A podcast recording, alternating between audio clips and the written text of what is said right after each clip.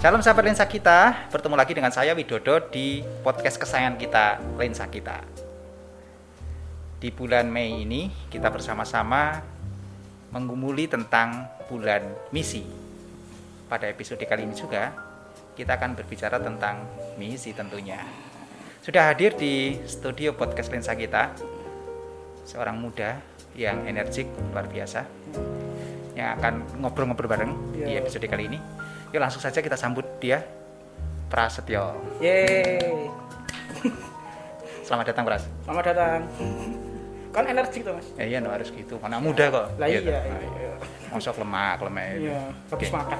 Nah, apalagi habis makan. Iya, iya. Gimana kabarnya? Sehat. Sehat. Ya, lancar segalanya dilancarkan sama Tuhan. Wis, mantap. Iya. Kesibukan apa, Pras? Ya, di rumah sibuk eh, ya mencari rezeki, Mas. Oh, gitu ya. Iya. Nah, sahabat lensa kita, Mm-mm. Bro Pras ini Mm. itu uh, biasa ngelesi ya.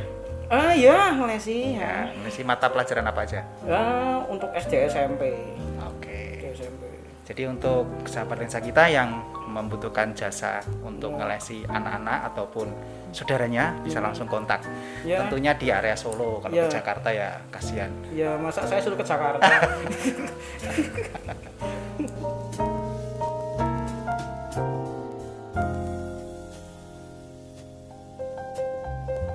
Selain eh, pekerjaan utama ngajar anak-anak ya, Mm-mm. kayaknya punya minat lain juga nggak? Minat lain? Ah, Ya, paling ya main musik. Oh, Cuma sekedar yang ngamen-ngamen, Mas. oh gitu. Ya. Oke oke. Ketertarikan di bidang musik itu gimana sih? Maksudnya eh, musik itu kan ada kalau saya boleh terjemahkan ya. Biasanya orang itu kalau dengar kata kata musik itu selalu ke instrumen gitu. Padahal kan Iya, iya. vokal itu kan juga musik gitu Iya, ya. iya, Nah, iya, kalau iya. Pras sendiri lebih ke mana? Vokal atau instrumennya? Saya ke instrumennya, Mas. Oh, biasa main apa? Biasa saya main ya gitar pernah, bass pernah, drum yang enggak pernah. Oh gitu. Iya. Keyboard berarti pernah ya? Keyboard pernah tapi cuma anu nyentuh itu tok, dah penting bunyi gitu. aja, udah. udah gitu aja udah. Oke, selain selain musik ada lain? Selain musik, ya paling kalau diajak main futsal ya main futsal gitu. Olahraga juga ya. Olahraga juga kan ya saya Ya kelihatan sih sebenarnya. Harusnya untuk atlet atau apa namanya? Ah, atlet, Atlet, ya. atlet, atlet. atlet kayaknya sih perlu di ini lagi nih. ya ya ya al- bahasa halusnya seperti itu. Ah, Iya. Oke, oke.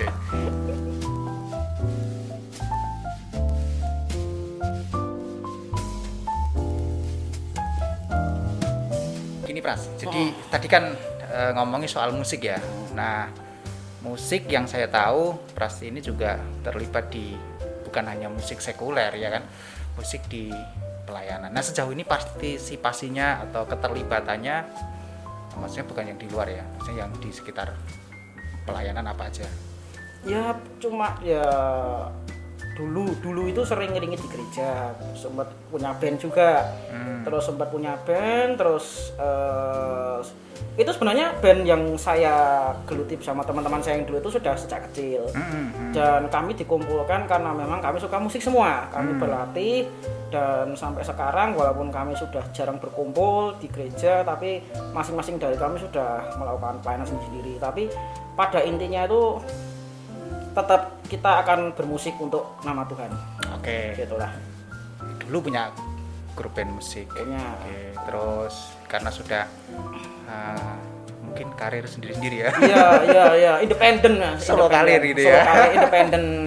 Nah, kalau itu kalau di gereja, Iya. tentunya kan bukan hanya di gereja kan, kehidupan Iya. kita kan juga di masyarakat. Kalau di masyarakat partisipasinya di musik apa sih yang bisa di- kita berikan kontribusi apa untuk masyarakat?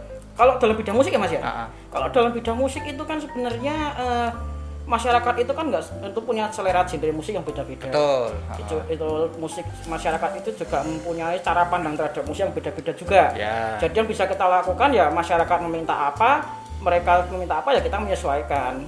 Oh, lebih ke ini ya, lebih ke apa namanya? Permintaan mereka ya. Iya no, kalau misalnya kita bicara tentang pelayanan ini musik sekuler di masyarakat ya mas ya? Ya bebas deh. Oh iya, musik sekuler di masyarakat berarti kan eh, contohnya masyarakat suka musik dangdut. Heeh. Ya udah berarti kita turutin mereka apa yang mereka mau goyang, mereka mau Oh, apa. gitu. Ya kita turutin aja gitu loh. Toh kan selama bermanfaat untuk kita ya untuk kita dan untuk mereka ya why not. Iya gitu betul sih. betul. Saya nggak perlu jelaskan lah manfaatnya apa, saya nggak harus jelaskan lah.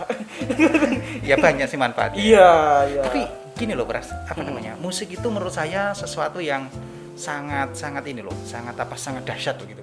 Dia mempersatukan pertama mempersatukan berbagai usia, Mm-mm. ya kan? Berbagai usia. Kadang kalau sudah masuk di satu genre itu nggak lagi pandang usia senior junior gitu kan. Terus latar belakang yang lainnya. Jadi kalau sudah masuk di musik itu nggak ada lagi itu kamu gini gini, iya kan? Hmm, Iya, nggak ada. Apalagi kalau sekarang di dunia industri musik juga begitu luar biasa. Iya. Bayangin aja kalau misalnya kita pergi ke mall nggak diputerin musik gitu. Ya, ya mungkin lempeng mas gitu ya, lempeng gitu ya. Cepat-cepat pulang ya. Cepat pulang gitu mungkin ya mas ya, mungkin cepat pulang. Gitu. Dan mungkin yang eh, teman-teman kita yang punya orderan di sana nanti rezekinya.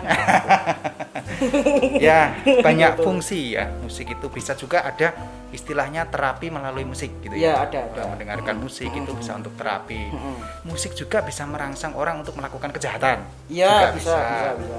Terus kemudian musik juga eh, apa namanya menstimulasi orang untuk eh, merasa apa namanya kayak hanyut ke dalam perasaan gitu kan, melo gitu ya kalau anak-anak sekarang. Mhm. Nah itu jadi begitu luasnya apalagi eh, di dunia sekarang ini ya kan. Ya sekarang gini Mas Wid, eh, kalau memang eh, musik itu punya dampak yang begitu besar, Mm. eh, pernah nggak sih eh, terpikirkan eh, kalau musik itu memang menjadi bagian dari dalam diri kita? Mm. Nggak usah dipungkiri lah. Jadi eh, musik itu sudah jadi bagian dari kehidupan manusia, Betul. ya kan Mas? Jadi kalau semisal memang musik itu menjadi eh, sarana untuk menyenangkan orang, kenapa kita nggak pakai sarana musik itu misalnya untuk me- memberi kesenangan pada kita atau menyampaikan pesan pada orang lain? Mm.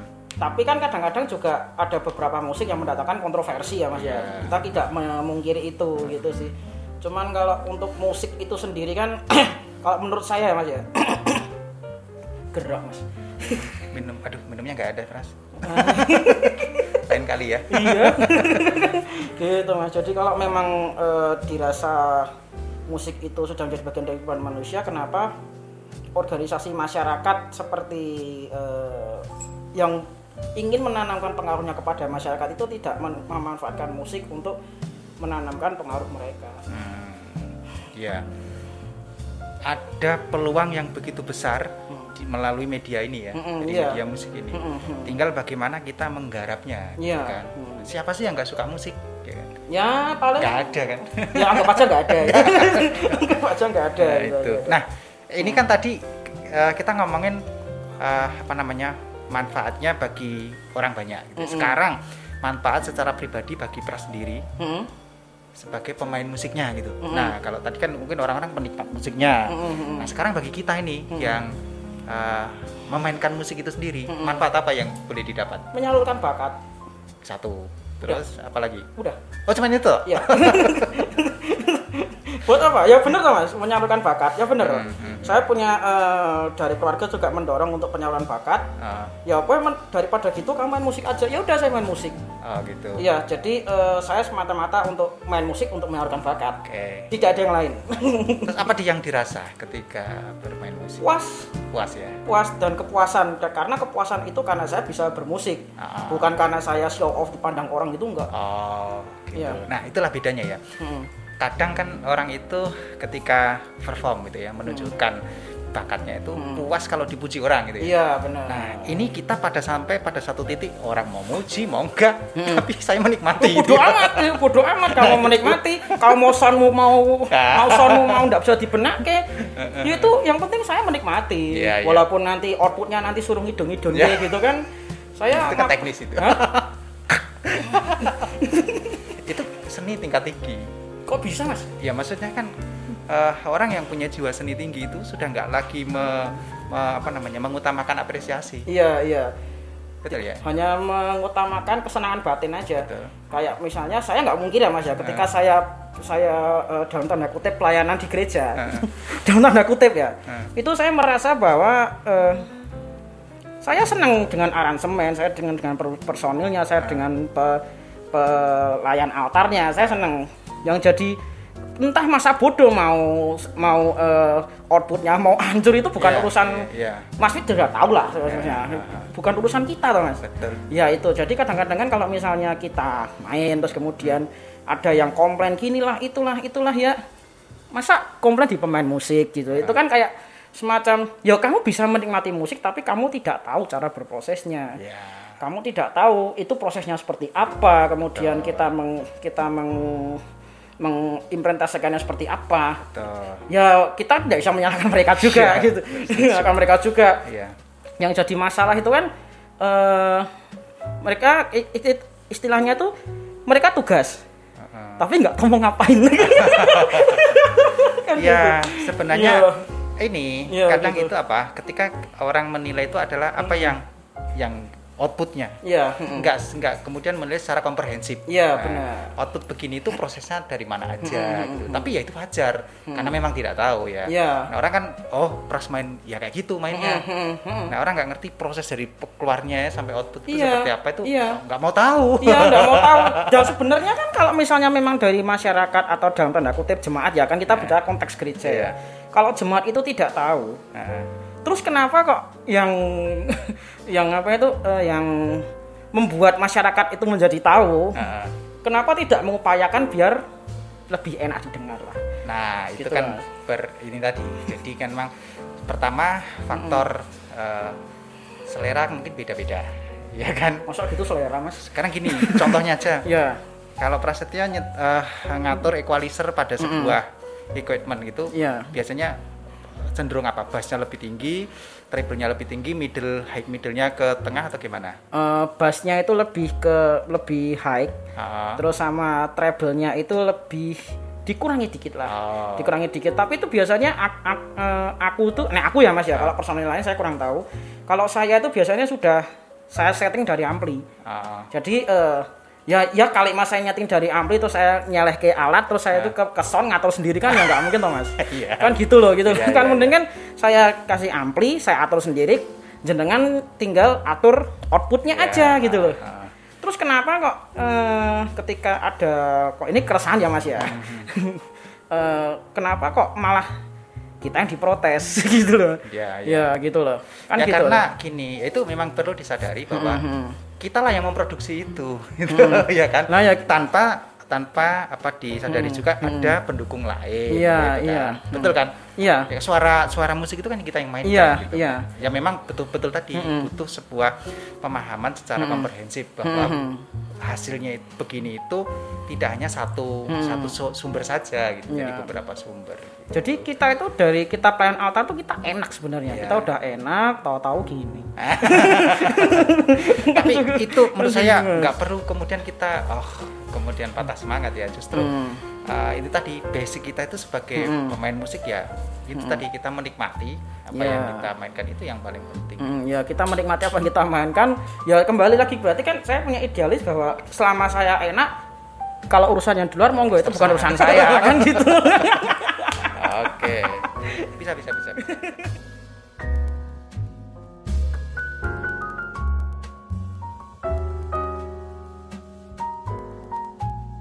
memang kalau ngomongin musik itu dari zaman ke zaman tentunya sudah ada. Bahkan kalau kita belajar dari eh, sejarah musik dari zaman Renaissance zaman Barok lalu masuk ke zaman romantik klasik terus akhirnya ke zaman sekarang modern macam-macam itu ada apa namanya era-eranya tersendiri. Nah di Alkitab pun tentunya juga mungkin zaman-zaman sebelum itu ada ya sudah ada musik gitu Iya ya. betul.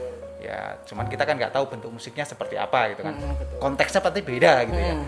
nah kita juga akan baca di Alkitab di ah, Efesus pasal 5 ayat 19 ini. Dan berkata-katalah seorang kepada yang lain dalam Mazmur kidung puji-pujian dan nyanyian rohani bernyanyi dan bersoraklah bagi Tuhan dengan segenap hati nah konteks musik di sini ya untuk memuliakan Tuhan kalau di sini ya. Ya. Bernyanyi, bersorak, bertepuk tangan itu Iya. kan satu kesatuan musik ya. Ada Iya. ritme, ada melodi kan gitu kan, ada harmoni di situ. Menurutmu, menurutmu Ya, saya tuh amat gimana sih responi ayat ini tadi gimana? Responnya nih, Ah, ya sebenarnya cukup relevan sih kalau kita bandingkan dengan konteks gereja relevan ya mas ya. Ah. Kayak eh, kita itu me- memuji bahwa itu semata-mata untuk Tuhan. ya. Tapi kita juga, eh, ke- tapi kan kalau menurut saya pribadi ya mas ya, Hmm. eh, kita juga sebagai pemusik kita juga punya hak untuk hak punya kewajiban untuk memuji Tuhan. Tapi kan kita juga tidak dipungkiri bahwa kita juga ketika kita nggak dapat jadwal kita kan juga jadi jemaat. Ya. Kadang-kadang itu merasa bahwa pemain itu sudah memuliakan nama Tuhan, Heeh. tapi outputnya jelek. Nuwun sewu, outputnya jelek. Kan kita kita juga secara ibadah kan kalau misalnya output outputnya itu jelek, emang kita bisa khidmat mas? kan gitu tuh mas? Itu pertanyaanmu ya. Iya. Atau? Atau refleksi atau? Eh, refleksi sih, refleksi aja. Yang kan yang tanyakan Mas Wi. Iya, iya. Oke, oke, oke. Kan gitu. Jadi kayak eh, saya sebagai jemaat, akhir-akhir ini kan saya sering jadi jemaat. Dulu jadi pendeta. Dulu. saya jadi Eh, saya merasa bahwa ketika saya di jemaat, Ah. kemudian eh, pelayan altar itu merasa bahwa dia sudah membangun spiritualitas dengan Tuhan Ah. di gedung gereja itu. Ah. Terus kemudian outputnya jelek. Hmm. Saya tetap berusaha konsentrasi. Ya mungkin iman saya mungkin yang kurang mas ya mohon maaf. Hmm. Saya merasa bahwa loh kok musiknya kayak gini misalnya Ah, gitu. Eh, musiknya kayak gini terus saya merasa bahwa weh lah nek musik kayak gini terus konsul saya gimana cara konsentrasinya saya gitu. Mending nggak usah pakai sekalian kan gitu. Saya pernah menemui fenomena seperti itu gitu. Mending nggak usah pakai sekalian kan gitu. Mending saya pulang ikut online. Saya pikiran saya seperti itu. Oke. Cuman ketika saya berposisikan menjadi pelayan altar, kenapa? Eh, ya memang benar fokus untuk Tuhan ya Mas ya.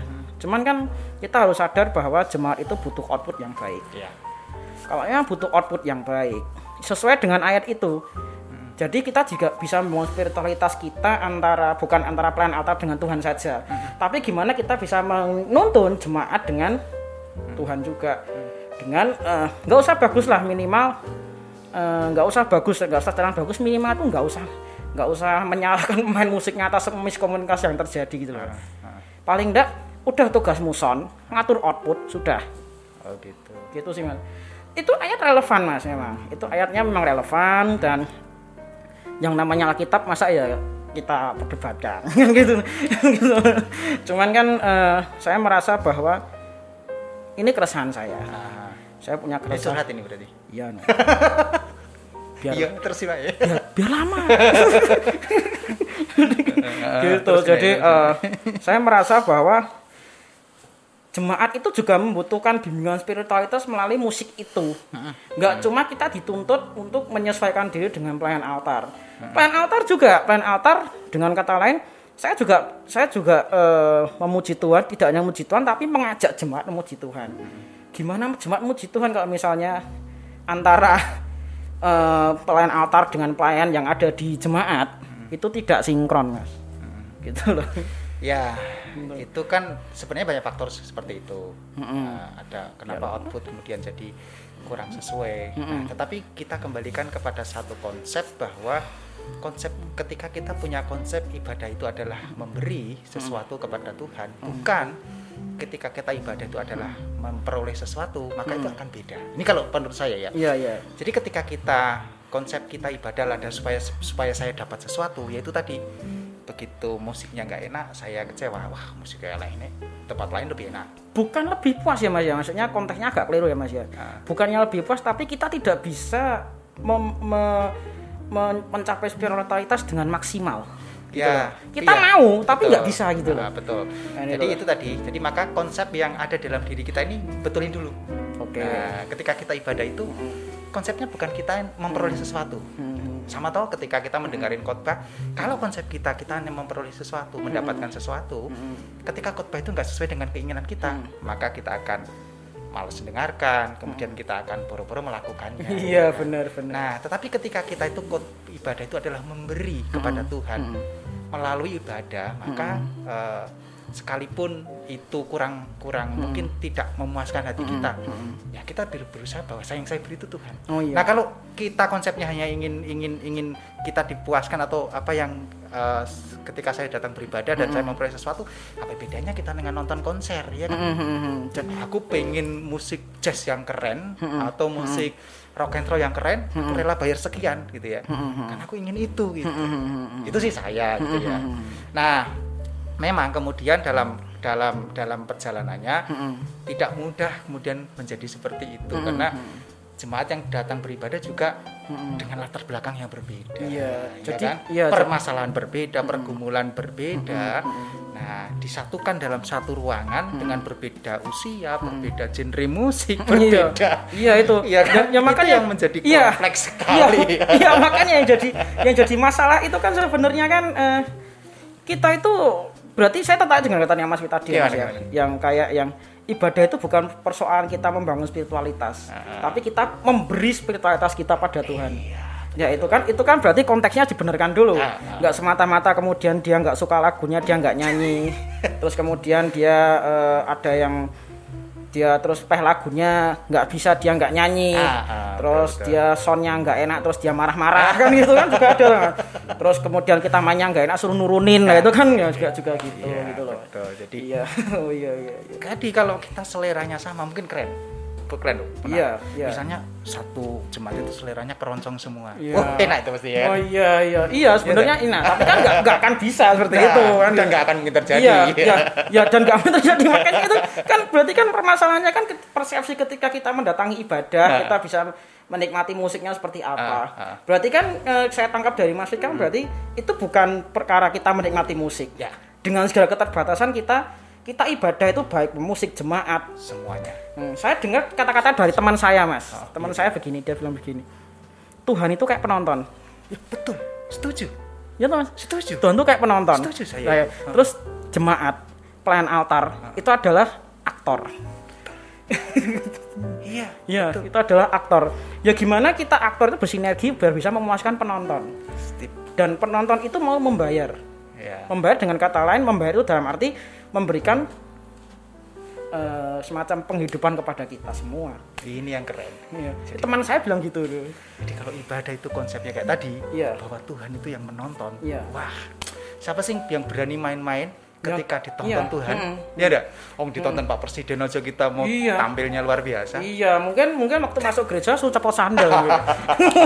Copot sandal itu mungkin Mas ya Iya, kayak iya. ya kayak kayak Imam Meli. Ya, cuma memang perlu digarisbawahi Hmm. lagi bahwa sekalipun apa namanya seperti di awal tadi, Hmm. kemudian itu tidak kemudian menjadi ah ya yang penting saya melakukan nggak bisa begitu ya kan. Iya, iya. Berilah yang terbaik. Siapa pun itu ya kita sebagai umat yang memberi yang terbaik, pelayan-pelayan yang dipercaya melayani ya juga memberi yang terbaik. Hmm. Iya, iya. Kalau kapasitasnya kurang ini ya belajar kan Iya, gitu kan. iya. Nah, jadi Iya. Hmm. semua saling mendukung akhirnya gitu bukan kemudian ya udah yang penting gini aja aku mau melakukan wis bersyukur. Repot kalau gitu ya itu. Mas. Makanya itu kalau berarti bergereja itu kita harus punya mindset ya. Ah, ya. Punya mindset eh, kita bukan dipuaskan, kita memuaskan kali. Setuju. Oke sih. Saya- Selesai nih? Saya tercerahkan. Selesai kah? Hah? Selesai. Ya suruh gimana selesainya? Oke.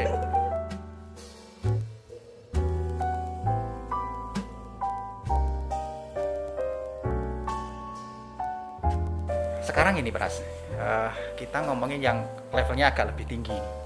Ngomongin soal misi, misi dan apa namanya penjangkauan pekabaran berita. Kalau musik kita hubungkan dengan misi, kira-kira relevansinya di mana? Relevansi antara misi dengan musik. Oh, Ya musik bisa tiba musik itu bisa menjadi misi. Misi itu bisa menjadi musik, toh Mas. Kok bingung? Jadi gini, misi itu bisa menjadi musik. Kita bisa membawa misi melalui musik. Hmm. Jadi eh, misi apa yang kita bawa, kita tuangkan ke musik. Hmm. Menurut saya loh. Ya, ya, ya. itu misi ke musik. Kalau musik ke misi, kita bisa membuat musik itu menjadi sebuah misi. Oh, Musik itu menjadi inspirasi atau bahan bahan inspirasi kita untuk menciptakan sebuah misi.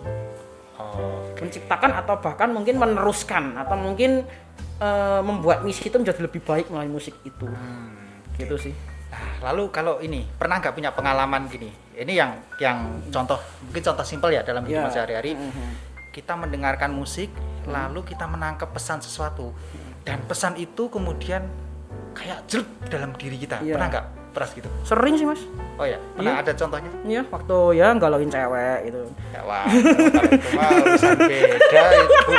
Iya bener tuh. Ya galauin cewek bisa. Terus tahu-tahu kita punya utang dengar musik pengen bayar Oh, gitu. gitu. Nah, itu itu misi yang lebih ringan. Iya, iya, iya, Kalau misi yang lebih eh, berat yang istilahnya lebih punya manfaat bagi orang banyak ya. Mm-mm. Itu saya nggak usah jauh-jauh musik gereja. Ah, Oke, oke, oke. Ya. Ketika musik gereja itu punya misi untuk eh, membawa perdamaian. Eh, saya saya orang awam ya mas ya. Saya orang awam. Saya bukan orang misi atau organisasi atau apa pun. Ah, Saya cuma orang suka ngopi. iya, iya. gitu. Gereja itu bisa membawa misi perdamaian Ah, melalui musik. melalui musik. Oh, ada contohnya kira-kira? Iya. Eh, saya dari sudut pandang masyarakat umum aja mas ya. Iya, iya. Ada gereja, Ah. musiknya keren, Ah, musiknya keren, wah keren. Kemudian eh, ada beberapa orang yang dia datang ke gereja, ah. dia tertarik musiknya nih. Oh. Wah musiknya keren, wah syairnya keren. Oh. Jane eh, ini di sini anu ya musik kayak gini biasanya hari apa ya? Hari Minggu misalnya Nah, kita bisa bawa misi itu. Atau bisa juga ketika ada isu-isu yang isu-isu seperti perang, terus isu bencana. Hmm. Itu akhir-akhir ini kan banyak gereja membuat musik, membuat musik ya membuat lagu lah katakanlah. Itu untuk memberikan dukungan. Hmm. atau untuk eh, memberikan semangat. Mm-mm. biar eh, membangun simpati dari masyarakat terhadap Hmm, korban. korban. Atau memberi semangat pada korban bahwa hei hid- hidup hidupmu tuh nggak sampai di sini doang kan gitu. Masih ada orang lain yang peduli. iya masih ada orang yang peduli. Ya. gitu. Jadi eh, impactnya kan itu luar biasa mas. Gitu. dan gereja itu eh, saya lihat dari masyarakat kacamata masyarakat itu sudah luar biasa perannya mas. Jadi kayak saya ngomong gereja secara umum ya mas ya. Gereja secara umum. Itu sudah membangun musik yang bagus sudah memberikan dorongan baik itu membuat lagu atau memberikan bantuan. Tapi kalau kita bicara konteks musik itu luar biasa mas. Sudah memberikan memberikan kayak lagu untuk inspirasi membangun simpati. Atau membangun semangat bagi korban membangun simpati bagi masyarakat untuk peduli pada korban jadi eh, saya merasa bahwa saya pribadi merasa bahwa oh ternyata lagu yang diciptakan gereja itu luar biasa dampaknya. Bisa memberikan pemulihan secara luar biasa dalam kehidupan mereka gitu sih Ya. Jadi memang ini adalah media yang sangat luas, yang terbuka, siap dikerjakan untuk berbagai tujuan tadi ya. iya ha. Nah, kalau kita salah satunya adalah tujuan perdamaian, tujuan mengabarkan berita sukacita, tujuannya untuk apa namanya menciptakan suasana yang lebih baik, ini juga bisa kita kerjakan gitu ya. iya iya akhir-akhir ini sedang dikerjakan Oke, setuju. Terus akhir-akhir ini sedang dikerjakan apa harapanmu? Harapan apa mas Harapanmu musik yang ada sekarang ini kalau lebih spesifik musik di gereja Hmm. untuk misi, untuk menjangkau jiwa, Hmm. untuk mengabarkan berita sukacita, untuk membangun perdamaian. Hmm. Harapan Pras ke depan bagaimana? harapan saya untuk musik musik bisa menjangkau semuanya itu ya mas ya simpel sih mas yang penting itu berikanlah ruang untuk setiap potensi mas Hmm.